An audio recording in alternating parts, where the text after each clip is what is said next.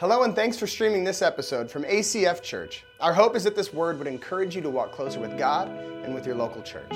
We hope you consider partnering in the work God's doing here by joining a life group, serving, and giving. If you'd like to give financially to the mission of ACF Church, you can do so safely on our website at acfak.org or by texting the amount to 907 341 4213. Now prepare your hearts to hear God's word. Grab that chair for me. There we go. Uh, dude, I don't know about this. It'll be fine. Just saying. Uh, Mom, do you know what you're doing? Yes, it's gonna be fine. Just saying. Hun? Faucet broke. I got this. What? See, I told you it'd be fine. Just saying. Oh, babe, come on. Sorry. Hey, Dad, can I have some candy? Yeah, I don't care. Yeah. But it's nine o'clock. It's bedtime. It'll be fine.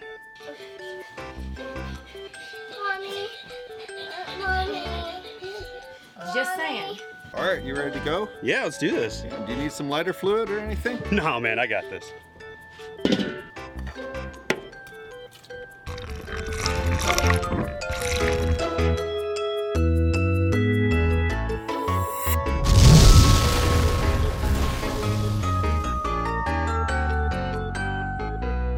Yeah, yeah. I'm glad you're here with us today. Can we welcome everybody who's with us online as well? Thanks for joining us this morning.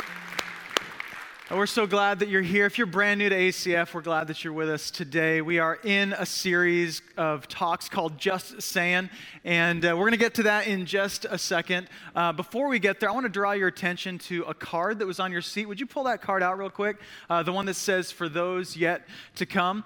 Um, you guys, we're like, we are making steps forward in expanding our space. It's, it's awesome. If you haven't seen, there's a bunch of equipment out back, and all week long they're digging up dirt and uh, working on our facility. And, and maybe you're new and you don't really know what we're doing. We are expanding our space. Uh, we really believe that we all sort of stand on the shoulders of those who came before us, that we all have a place here at ACF Church because somebody thought of us. Uh, somebody came before us and made sure that there would be a church here, and they gave and they supported and, and, and they served and, and created ACF Church probably before many of you were here. And so, what we're doing today is we are thinking of those who are yet to come and making a space for them. And, and that begins, uh, in, in our case, by expanding our kids' facility downstairs and uh, by making a new entrance on the back. And, and we were just in the uh, springtime. If you weren't here, we were just running out of space. Uh, and, and so, we, we believe that God is calling us to take a next step as a church to expand our facility here, make space for those who are yet to come. And so, uh, parents, if you've been checking in, thanks for your grace on that, just working with us. I know it's been a little uh, maybe confusing on where to go and what to do. It takes a couple extra minutes, but um, I think our team has done a great job of making that as clear as possible. But I know it takes a little extra time, and so we're, we're thankful that uh, you guys have just been gracious with us uh, for that. But here's what I'd like to encourage you to do is uh, coming up on next week. Next week is the end of the giving phase of this first phase of ACF Next Step. And, and so we have kind of done this, this uh, initiative to raise funds for this. And so next week, we're going to talk about where we've come from, where we're going. And so don't miss next week. But what I want to encourage you to do is to take that home and pray about what God would have you do to be a part of ACF Next Step. And, and so if you haven't been involved yet, um, maybe you've been kind of putting it off or it's been uh, on your refrigerator at home and you've just been trying to figure out what to do. I just want to ask you whether you're an adult or a teenager, wherever you're at in life, we would love for you to be a part of this with us. Our goal from the beginning would be was that we would have 100% participation, that 100% of us would be involved in some way or another in supporting Next Step.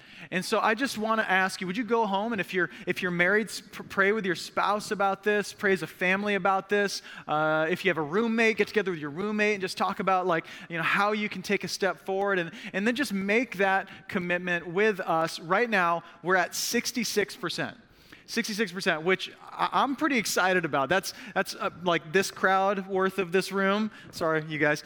But um, that's like this crowd of, of the room would be involved in the rest of you. Like, come on, right? Let's, let's get with this. So, anyway, if uh, whatever it is that God's calling you to do, encourage you to do that. Um, every week, we go to the scriptures, and I just ask you to follow Jesus. And that's what I'm asking you to do, do today is just whatever God is calling you to do, take that step, trust Him in that, and uh, I'm just convinced we will move forward together in this. So, this series that we're in, just saying, is a study of the book First John.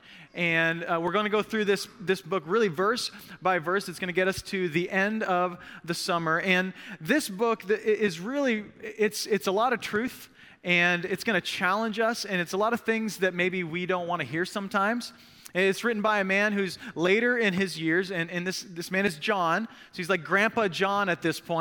And Grandpa John has kind of lost his filter. I don't know if you know any people who are a little bit older in, in, their years and they've sort of lost their filter. They just say it how it is.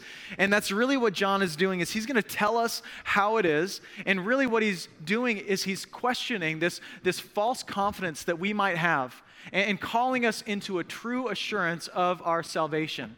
And for, for most of us, that's just hard. When somebody questions, like, are you saved? Do you really believe in Jesus? If you're a Christian here today, that's kind of hard to, to have somebody question that, but that's, that's what we're doing. So um, it's going to get pretty real at church for, throughout this series. I don't know if you're ready for it. I hope you are. But I hope that you know that eh, as we read these words, John, you just sense a love for the church, a love for people. And I hope that you catch that here as, as I challenge and push you, whatever that may be, uh, that you hear that, man, I, I, love you. I love the church. I love what God is doing in us. And I believe that He's calling us to, to better things. And, and I think in, in so many ways, this book is for us right here today. In so many ways, I feel like we as Christians in America, it's so easy to call ourselves Christians when maybe we haven't truly considered what it means to leave everything and follow Jesus. And so that's really what we're challenging uh, all of our, us to do is to take that step today. And, uh, and so why don't you grab a Bible real quick, open up to 1 John chapter 1. And uh, if you don't have a Bible, you can download the ACF Church app. All the scriptures will be there. But I'm going to read through this. This is verses 5 through 10. We're going to go through this whole section this morning. And really, we're going to talk a little bit about what it means to be honest and to come clean about who we are today. So let me read these, these passages for you. This is verse 5. It says, This is the message we have heard from him and proclaimed to you that God is light, and in him is no darkness at all. If we say we have fellowship with him while we walk in darkness, we lie and do not practice the truth. But if we walk in the light as he is in the light, we have fellowship with one another, and the blood of Jesus, his son, cleanses us from all sin. If we say we have no sin, we deceive ourselves, and the truth is not in us. If we confess our sins, he is faithful and just to forgive us our sins and to cleanse us from all unrighteousness. If we say we have not sinned, we make him a liar, and his word is not in us. So I just want to start with this question Have you ever been caught red handed in something? Can you just think, like, take yourself back to a moment where you were caught? You were caught in a lie, you were caught in a bad decision that you made, where you were caught red handed. And just take yourself to that place. I know for me, there's a lot of anxiety. And none of us like that feeling of being caught in our mistakes, caught in whatever it is that we did wrong. Um, for me, like, that's why I hate being pulled over by the police because my heart rate goes through the roof. And it doesn't even matter if I think I'm completely innocent, I am freaking out, right? Uh, I'm just, I'm, I'm anxious and I'm worried. Like, what did I do? What did I do? And I was just thinking a while back here, um, I, have this Jeep that I drove to church, and, and the, I found out when I moved to Alaska, there's all these rules for vehicles that I didn't have back in Colorado. Like if you have a big Jeep with big tires, you have to have mud flaps, which wasn't a thing back in Colorado, but here it is in Alaska. And so somebody told me about this. I was like, ah, it doesn't matter, not a big deal, and you know, I'm sure I'll be fine. So I drove it to church, I parked it up on a, on a rock, it looked all cool and it's all flexed out. You guys know what I'm talking about. It's all flexed out, all cool. And I walked away and, and uh, went to church, came back out, and uh, left after church, went on the Glenn Highway. And as soon as I got out on the highway, it's red lights and sirens behind me. And, you know, there it is. The heart rate goes through the roof. I'm like, what did I do wrong? And it clicked in my head mud flaps, right? So I pull over, and uh, you know, there's people from church driving by, honking their horns, you know, t- shooting me texts like, "What would you do?" Right? And uh, and so the, the police officer comes up, to the window and he they always ask the same question, right? Sir, do you know why I pulled you over, right? which then you have a decision to make because the answer for me is always no i have no idea right i, have no idea what's going because i don't want to be caught right and so you just play dumb act you know throw, throw down the ignorance card i'm not going to get caught in this moment and i have no idea what happened and he goes wait is this the jeep that was parked over at that church earlier today and i'm like maybe and he's like i should call the pastor which is awesome i'm like you should call the pastor so anyway he goes uh, he's like, you know, he goes on to give me, give me a, a fix it ticket for my mud flaps. And, you know, on my way I went. But I just remember in that moment thinking, you know, I could have avoided all this by making a different decision. But in the moment, I'm just afraid of, afraid of getting caught, afraid of being uh, in this moment where I'm going to be convicted of something. And, and I would say this is true for most of us. None of us like that feeling of being caught and the anxiety of finding out that we were wrong in something, or, or more importantly, other people knowing that we were wrong in something. And that's really what we're going to get at today. And what John is getting at is what does it look like to come clean? What does it look like to be honest about our mistakes, honest about who we are? And here's the big idea for the morning uh, the way you think about sin is an indication of your salvation. The way that you think about sin is an indication of whether you are saved or not. And once again, John is trying to challenge if, if, if you're here and you say, I am a Christian, like what does that actually mean to you? And is that actually true? And, and, this gets in our business and it's challenging and it's hard to hear, but we need to consider that. Do we truly believe what we actually say we believe? And the way we think about sin and the way we, way we deal with it is an indication of our salvation. Are we being honest? Are we being open? And if you're new here, I want you to know that's a big value for us as a church. I mean, if I were to boil down church every week uh, into one statement, it would be that we're just learning to be honest together. We're just, as a community, trying to learn how to be honest about who we are, about the motivations of our hearts, and to be honest about where we're going in life. That's what we're learning to do together. 1 John 1 5 says this it says, This is the message we have heard from him and proclaim to you that God is light, and in him is no darkness at all. So, John starts off by making this argument about who God is, that God is always light. And the words light and darkness are referring to good and bad. Essentially saying God is always good, He's always right. Everything that He tells you is true. But then there's darkness. There's no darkness in God. God doesn't have like a dark side. He doesn't, you know, turn on and off the darkness and the light. He is always light, always good, all the time. And John actually reinforces this idea in his gospel. John 1, verse 1 says, In the beginning was the Word, and the Word was with God, and the Word was God, the Word being Jesus. He was in the beginning with God, and all things were made through him. And without him was not anything made that was made. In him was life, and the life was the light of men. The light shines in the darkness, and the darkness has not overcome it. Once again, Jesus is always good. He's always light. He is light shining in this dark world that we live in. John 10:10 10, 10 says, "The thief comes only to steal and kill and destroy, but I came that they may have life and have it abundantly." And so, as we kind of get into this conversation about our mistakes and, and how we blow it in life, we have to start off by, by acknowledging that God is light. And what God says is always true and always good. And it's always right.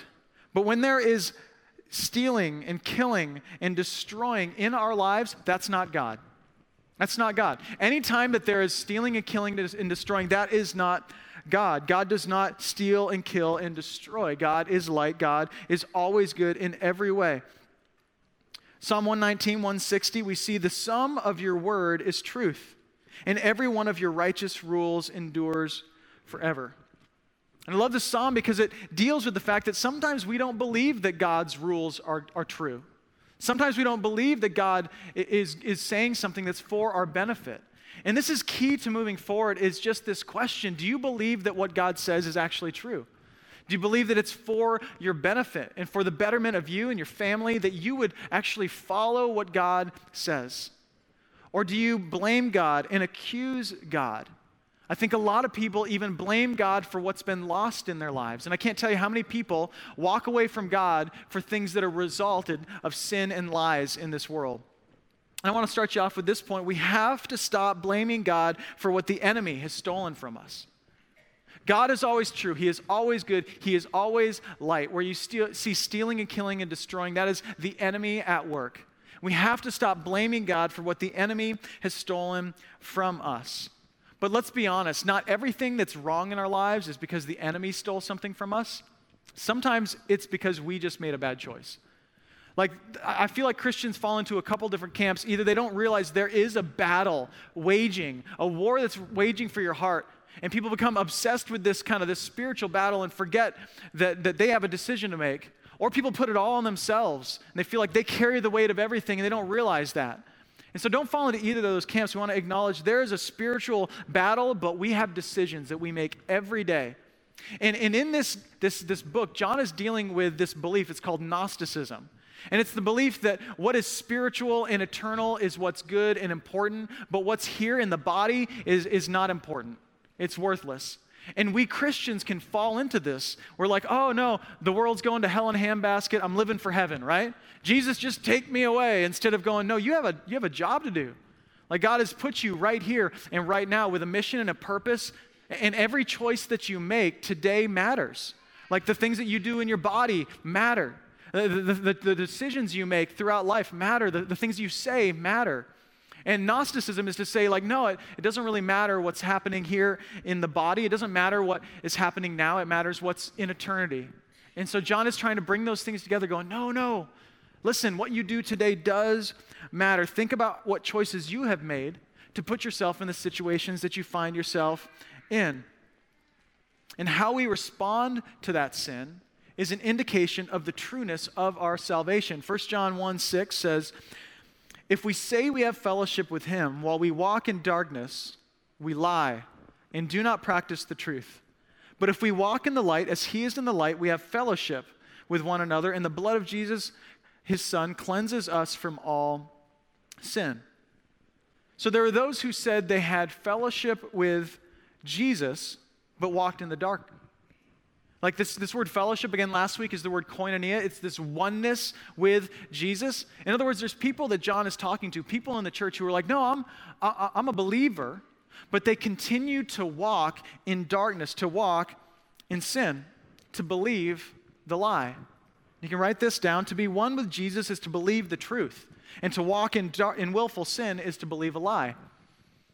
You see, there are two narratives that are going on in the world at all times there, there's the lie and there's the truth. And we are always trying to figure out which one is which. Which one's the lie? Which one's the truth? And of course, we want to believe the truth. We want to believe what is right and true. But so often we don't. So often we don't know the difference between a lie and what is true. And he's saying to be one with Jesus is to walk in the light and to reject the darkness. He says, if we walk in the light, we have fellowship with one another, and the blood of Jesus, his son, cleanses us from all sin if we walk in the light. So, what have you done with the truth? I'm assuming if, you, if you're here today, uh, maybe you've been in church before, maybe this is your first time and you're just hearing this stuff, and you have a decision to make with the truth. And I would say there's a few stages that you might find yourself in. Uh, let's walk through those real quick. Stage one is that you hear it, you hear the truth. And, and all of us here today are hearing the truth. We're opening the scriptures. And for a lot of people, that's where they, they end, is they just hear the truth and they don't move anywhere beyond that. But maybe you would take the truth, you would hear it, and then you would start looking around and ask yourself, do I see it? And that's the next step, is, is to see the truth. And, and this would be like, so maybe you got invited here to church by a friend, and, and after church, you're going to kind of start to look at that friend. They, they know Jesus, they're following Jesus. Uh, so is their life different? Are you starting to see that the ways of Jesus does affect them in a positive way? Are you seeing that what they believe is actually more true than maybe what you've chosen to believe? Because we're all here just probably looking for the truth. So, first we hear the truth, then we see the truth. The next step is to believe the truth. And, and this is, I feel like a lot of people, a lot of people in the church today are caught up between seeing it and actually believing it. And you can hear it every day of your life. And you can quote a lot of scriptures. You can say a lot of truth, but never actually believe the truth. And the last step is to actually live the truth, to live it. Because once you believe it, you will live it. And we talk a lot about this uh, as a church that, you know, we don't want you just to change what you do, we want you to change what you believe. And as you change what you believe, you will begin to change what you do. You see, religion says change what you do and then we'll work on what you believe. But really, the way of Jesus and the way of his kingdom is to show you the real truth and to show you how this is actually better for you and better for uh, your family and for the people around you when you believe this and walk in it. The next question, as I was thinking about this, is that, that how do I know if something is like willful sin? I mean, he's saying if you walk in the sin, then the truth, of, truth is not in us. I mean, that's, that's, that's scary to, to think that. How do we know if we're walking in it? And I want you to know there is a distinction between those who have sin and those who walk in sin. Because let's be honest, we all have sin, right? Like we all have things that we do wrong. We all have blown it. Maybe you blew it already today, a couple times, you know. Uh, we all do that. And so that's, that's just going to be the journey of a Christian is, is identifying more sin. In fact, I'll just tell you, for me at this point in, in life, I don't know that like apart from Jesus, I'm, I'm not any less of a sinner. I just acknowledge my sin today in ways that I didn't before. And in fact, I've become more aware of things. And as soon as God ta- takes something out of my life or changes something in my heart, I-, I find something new that's wrong. And so it's this strange dichotomy we live in where we have been changed in Christ and we've been given a new identity and a new name in Jesus, and yet we know that apart from His grace, we are still broken and needy. And so the life of Christianity isn't like becoming more self righteous. It's not figuring out, like, how can I be good enough on my own? It's becoming more dependent on the grace that we've been given. And so that's the journey we're, we're all on. But then there's some of us who then become very comfortable with our sin. And I, would say probably all of us today, if I were to ask you, is there one thing that you've sort of become comfortable with, that you'd be able to put your finger on that? You see, that's willful sin. And that becomes to be like a, a, symbol like, have we really surrendered to Jesus when there's things that we've said, no, I'm just going to keep doing this? I'm going to sweep this under the rug. I'm going to try to hide this from my family or from my friends. And I'm just going to continue on in this behavior. John's like, hey, that's, that's not what it means to be in Christ. Again, it's not to be sinless, it's to acknowledge your sin before a loving God. That's what it means to be in his family. And it's to realize that what we believed was a lie and to, to, to claim the truth of Jesus. I love the psalmist. He talks about what he believes about God's law. He says this in verse 97 of Psalm 119 Oh, how I love your law! It is my meditation all the day. Your commandment makes me wiser than my enemies, for it is ever with me. I have more understanding than all my teachers, for your testimonies are my meditation. Now, I was reading this and I was just thinking, you know who never says that? My kids. My kids never say, like, oh, Father, how I love your law, right? Like you told me to clean my room. I think of it all day long.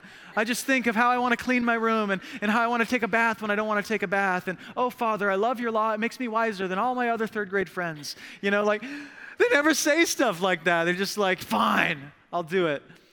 And isn't that a picture of all of us when it comes to like what God calls us to in, in so many ways? We, we look at the laws of God. Most of us don't go, oh, God, how I love your law. Would you give me more laws? Father, I don't have enough rules in my life. Can you give me more rules? Tell me more of what to do. It's, it's my meditation. It makes me wiser all day. I love, he's acknowledging that anything that God calls you to, anytime there's a law or, or, something that God is claiming in your life that He wants you to do differently, He's not giving you a rule to, to do. He's actually leading you into the truth. He's teaching you this different narrative, this different way of living. And so we have to shift out of our pride and out of our independence when it comes to the laws of God from thinking of them as like God trying to steal our joy to God actually trying to give us joy. That the laws of God lead us into a righteousness that is true and good that can't be stolen from us because we're trusting in Christ's righteousness and not our own. And, and so it's so much better, but most of us hang out hating God for giving us things to do complaining about the, the ways that he's calling us instead of realizing we have probably believed a lie. And anytime we reject the laws of God, it's because we've believed a lie. Hebrews 10:26 says for if we go on sinning deliberately after receiving the knowledge of the truth there no longer remains a sacrifice for sins. Think about that. Like when we continue on in deliberate sin, Walking in the lie, it means that we have rejected the truth of Jesus, that we've rejected the, the grace that God wants to give us. And you can't have both. You can't go like, God, forgive me. God, I, let me walk in your grace, but I'm going to reject the truth. See, to walk in the grace of Jesus is to believe him. It's to believe his word and, and to choose that what he says is actually true. So, we talked about some stages with the truth. I want to talk about some stages with your sin. Like, what's the thing that you've chosen to let into your life that you've gotten comfortable with? That you've just sort of let set up shop in your life It's been kind of become part of your part of your day? Is it some kind of addiction? Is it, is it anger? Is it like fits of rage? Like, what is it that you have, have let set up shop in your life? Because the way of Jesus is not to like make your sin into like a pet, it's to pull it out into the street and put a bullet in its head. Like, that's the way of Jesus. Like, let's deal with our sin, let's drag it out in the street, but, but we got to be honest about it. And we gotta, we gotta have some help from our friends and we gotta humble ourselves because that's just scary. So, so, to deal with your sin, a few stages. The first is to see it. And uh, some of you aren't even there yet. Like you're here and you're like, I don't even see that what I'm doing is wrong. And that, that's where the Holy Spirit comes in and where we pray this dangerous prayer God, would you, would you inspect my heart and see if there be any iniquity within me? God, would you show me the dark parts of my heart? Would you show me the lies? And here's the deal if you pray that, I, I promise you God will do it. Um, many of us are not courageous enough to, to be willing to look that in the eye because we're scared. We're scared of what's on the other side of honesty in our lives, what's on the other side of, of actually all of our sin being brought out into the open. We're just scared of that. It's why we don't want to admit that, that we're wrong. We're just scared of what comes on the other side of coming clean. So the first thing is to see it, the next is to own it. I mean, what if we just stopped making excuses for the things we did wrong? We resisted the, the drive to just blame somebody else. It's a culture of blaming, right? We blame our parents for our mistakes, blame our kids for our mistakes. We always find somebody to blame politicians for our mistakes. We can blame somebody for what we do wrong. But what if we just searched for what we own in it? In what way have I believed a lie here? And what is the truth? So, so see it, own it. It doesn't end there. Now we have to confess it. Confess it. First to God, First, we stand before God as the highest authority. We go to Him first and we say, God, this is what's going on in my life. And we're just honest, just brutally honest with God. And maybe you just tonight, before you go to bed, or maybe as we worship in, in the next few minutes, that you would just stop and confess it to God. And maybe it's been years since you just said, God, I'm going to I'm to own up to this. I want you to know this is a very important part of our faith. Uh, something we evangelicals have maybe lost the value of is confession. And we need to come back to that if you've moved away from that and acknowledge that's like part of the rhythm of a healthy believer. That, that we would confess consistently to God, but not just to God, to others. There's somebody in your life that you trust that you need to begin confessing things to, acknowledging, hey, I believe some lies. I need you to remind me of what is true. So see it, own it, confess it, and then believe. Believe it. Believe the truth. Once you see it, own it, and confess your sin, you can believe something differently. And anytime you acknowledge that there's a lie in your life, you need to replace that lie with something that is true. What is Jesus actually saying about that area? What is it specifically that you've believed? You're seeking for some kind of intimacy. You found it in multiple relationships. You've got an addic- addiction to pornography. You're, you're believing some kind of lie. What is Jesus saying that's true? And cling to the truth that he's handing you. John, 1 John 1 8, continuing on, he says, If we say we have no sin, which many of us have done this, I'm good. We deceive ourselves, and the truth is not in us. And I love verse 9. There's hope in this. If we confess our sins, He is faithful and just to forgive us our sins and cleanse us from all unrighteousness. I was studying this passage this week, this idea of deceiving ourselves, and one commentary said the literal translation of to deceive ourselves is to make ourselves stupid. That's what it means to deceive ourselves. And I was like, to make ourselves stupid. And I realized that we do this all the time. We, we try to make ourselves stupid because we don't know what's on the other side of being honest and we're too afraid to do that we're just afraid what's going to come if, I, if all of me was laid bare what would, what would happen to me if all that i'd done wrong was laid bare before god and before other people what would happen to me and so we just don't want to look at it In fact, we do anything to distract ourselves from looking at it. It's kind of like have you ever been driving down the road on a long trip and the car engine starts making some kind of funny noise? And then you think to yourself, I'm in the middle of nowhere. I'm just not going to pop the hood, right? I'm just going to pray a lot. And I'm going to pray that God gets me to where I'm going, but I'm just afraid of what I might find. Like the whole engine might have dropped out. I don't know. Like, I don't know what's going to happen if I pop the hood, so I just don't want to deal with it. I mean, how many of you have an issue that's going on in a relationship right now, and you know that you want to fix it, but you're too afraid to ask what's wrong because you don't know what you're going to hear? Maybe it's with somebody in the room today, right? Awkward, right? Because it's somebody right next to you, but you've got a problem with them, but you've not asked them, like, hey, there's something going on, but you're too afraid to find out what's going on in the relationship. Or how about maybe you're dealing with your personal budget, and every month you get to the end and you sit down at the table and you realize that you've spent more than you brought in, but you've never made a real budget. You never sat down and put all of your bills out on the table and all of your expenses and actually figured out what, because you're like, I don't know, I don't know if I can handle that, right? I'm afraid of what I'm going to find out if I peel back the layers that I've developed over the years. And I just want you to know there is a, there is a personal thing that we, we all do this. We've learned to hide our sin. We learn it from a really young age, don't we? We learn how to hide our mistakes and how to, how to cover our sin and, and hide ourselves from being found out because maybe somebody hurt us, maybe somebody judged us, and somebody did not treat us like Jesus treats us, and so we've learned to hide our sin. And the way of Jesus is to start to peel back those layers that have kept us in bondage for so many years and start to be honest about who we are. But so many of us choose to deceive ourselves, to, to, to hide all of our mistakes. I don't know if we think that maybe God won't know, right? We're like, if I don't know, then God won't hold me liable. But just so you know, like that's that's never that's never something that we we see in Scripture. Like plausible deniability is is never a valid excuse to an omniscient God who knows everything, who knows the motivations of our hearts, who knows that we just didn't pop the hood. Well, we're still liable for what we've done in our lives. We've got to come clean. Verse 10 says, If we say we have not sinned, we make him, being God, a liar and his word is not in us.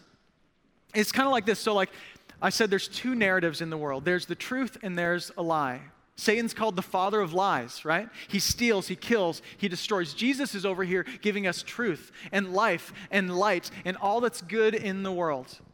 And so when we in our lives choose to believe the lie, we make that the truth and we call God a liar. And I don't know before this week if I've ever thought about this this way that when we believe the lie, we call it the truth and we say, God, you're a liar. What you say is good is not true. What you say is true is not good. I don't think you have my best interest at heart. I think you're trying to steal my joy, not give me joy. So I'm going to believe in the lie. And this passage, it says that if we say we've not sinned, in other words, we're believing the lie. We make him a liar, and his word is not in us. This word word is the word logos. As we said earlier, this passage, John says, In the beginning was the word, and the word was with God, and the word was God. This word word is Jesus. So if we believe in the lie, we call the, the truth a lie, then Jesus is not in us. Our salvation is not real. We've chosen to believe a lie. We're rejecting what is true. We have to come down and come clean. We have to be honest that we are trusting in our own ability to be righteous. And that's really what self righteousness is. Uh, nobody likes the label of self righteous, nobody wants that on their tombstone. Here lies Brian, self righteous. Nobody likes that, but really we all are in so many ways. To, to, to be self righteous is to trust in your own righteousness. And the fact that we won't come clean is a sign that we're putting faith in our own righteousness. We're afraid of what, it might, what we might find out if we're honest. We just might find out that we're not righteous. And you guys, that is the beginning of salvation. And that is the one thing that so many people are missing is the humility to acknowledge that we are not righteous. Here's the last thing you can write down today. Jesus expresses his grace by exposing our self righteousness and handing us the truth we were looking for all, all along.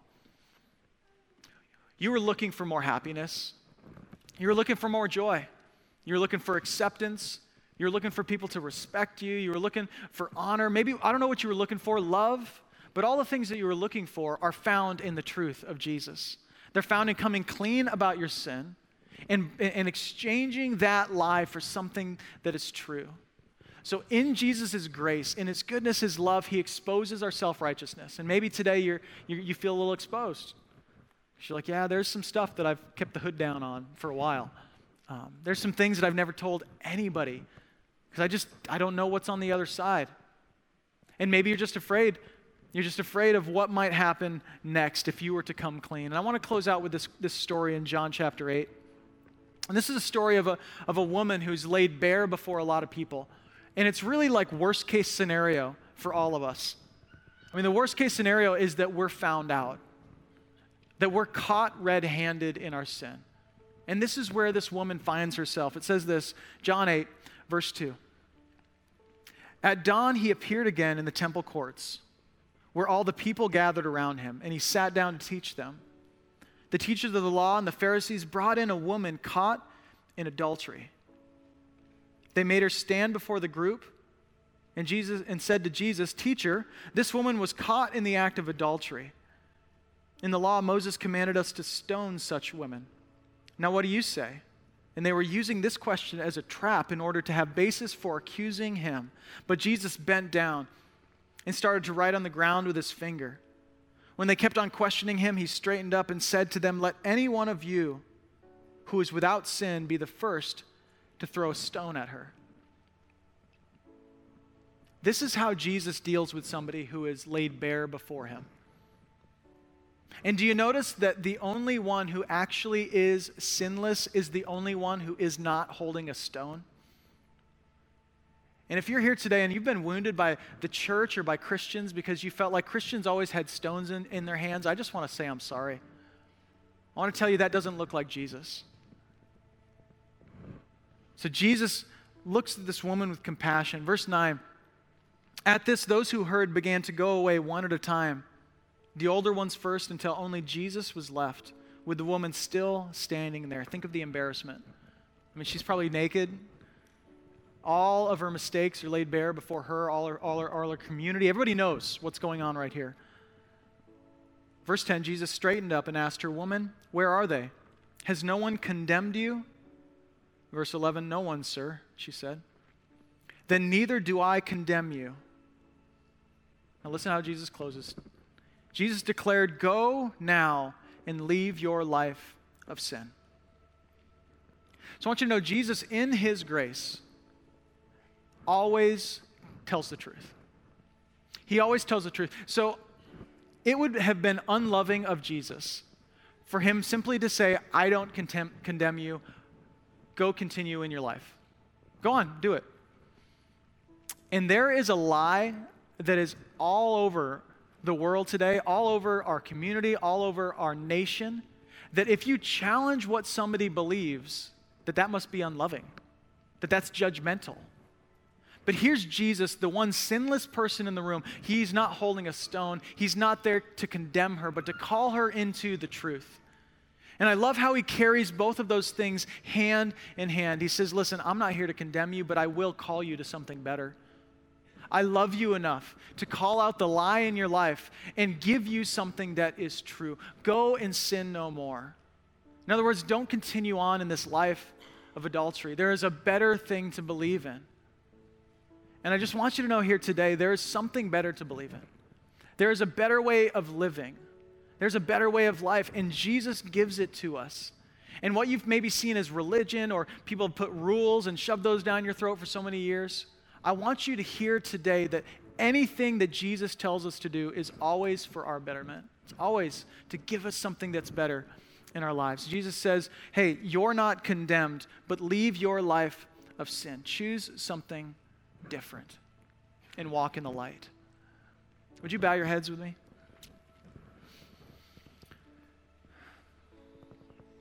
I just want to ask you to take a second and, and visualize whatever it is in your life that is a lie. Or maybe an area of your life where you have chosen to try to be in the dark. You've chosen to not pop the hood. You don't want to look at the truth because you're just afraid of what you might find out.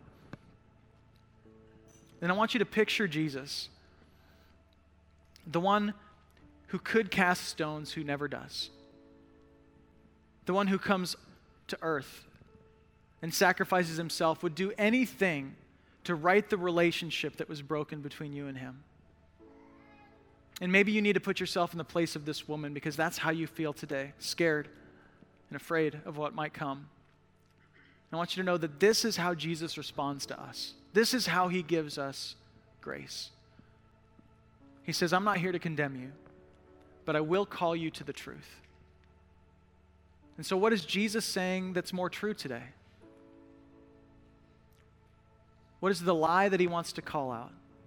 And what does he want you to believe differently?